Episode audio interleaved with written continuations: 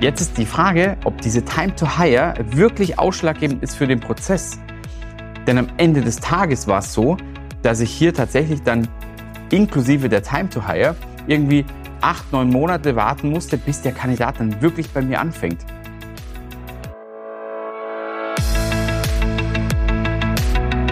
Herzlich willkommen zur Recruiting DNA. Ich bin Max und ich zeige dir, wie du als Unternehmer herausragende Mitarbeiter findest, diese dann führen kannst und last but not least zur Höchstleistung motivierst.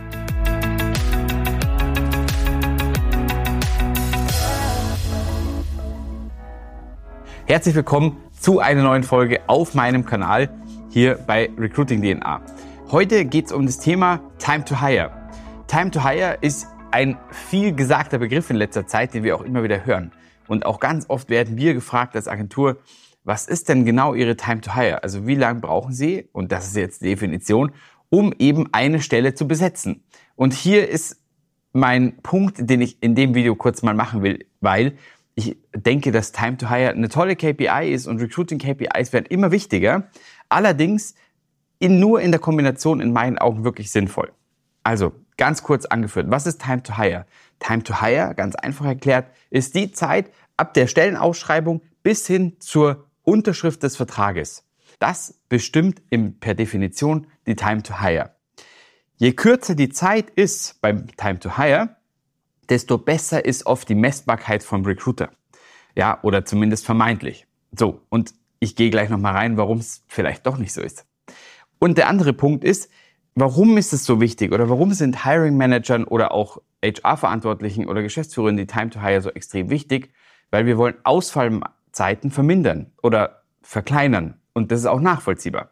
Und jetzt ist genau die Frage, ist es wirklich die Time to Hire oder ist es vielmehr eine Kombination aus zwei, drei KPIs, die vielleicht hier wichtig sind? Gehen wir mal kurz drauf rein. Also, beispielhaft, wir hatten das letzte Mal ein sehr, sehr krasses Beispiel.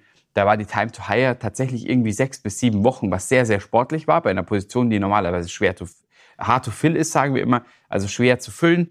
Und da war die Time to Hire bei sechs bis sieben Wochen. Das heißt, sehr, sehr erfolgreich. Ab dem Zeitpunkt war es allerdings so, dass der Kandidat, der wirklich in die engere Auswahl kam, sechs Monate Kündigungsfrist hatte.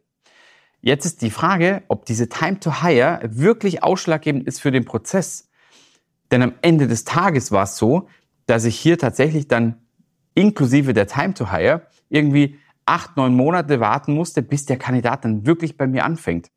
Und jetzt mache ich den Punkt. Ich finde nicht, dass Time to Hire das ausschlaggebende Kriterium ist, sondern die Kombination aus der Time to Hire und der Time to Fill. Weil Time to Fill ist nämlich ab dem Zeitpunkt der Stellenausschreibung bis hin zu dem Startzeitpunkt, wann der Kandidat auch wirklich anfängt bei mir im Unternehmen. Und die beiden KPIs in Kombination sind für mich der ausschlaggebende Kriterium, ob und wie erfolgreich das Recruiting wirklich ist.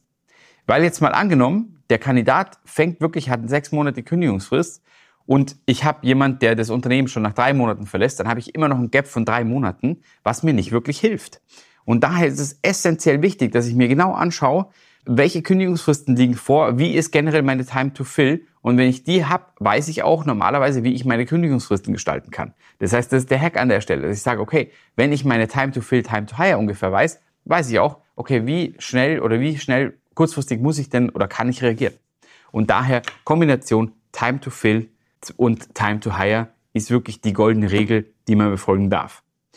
Und das führt eben genau dafür, dass ich dann einfach effektiv im Recruiting bin und dann auch wirklich gestalten kann, so wie ich das Ganze brauche.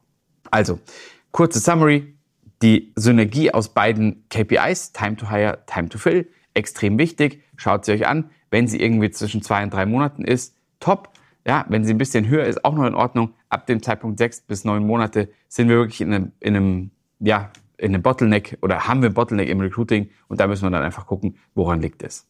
Willst du wissen, wie dein Bottleneck ist oder willst du mal deine, über deine KPI sprechen, dann buch dir doch einfach dein Gespräch. Wir schauen uns das gemeinsam an und gucken, wo wir wirklich mal auch vielleicht die ein oder andere Stellschraube entdecken, an der wir arbeiten können. Wie immer an der Stelle, Happy Day, euer Max.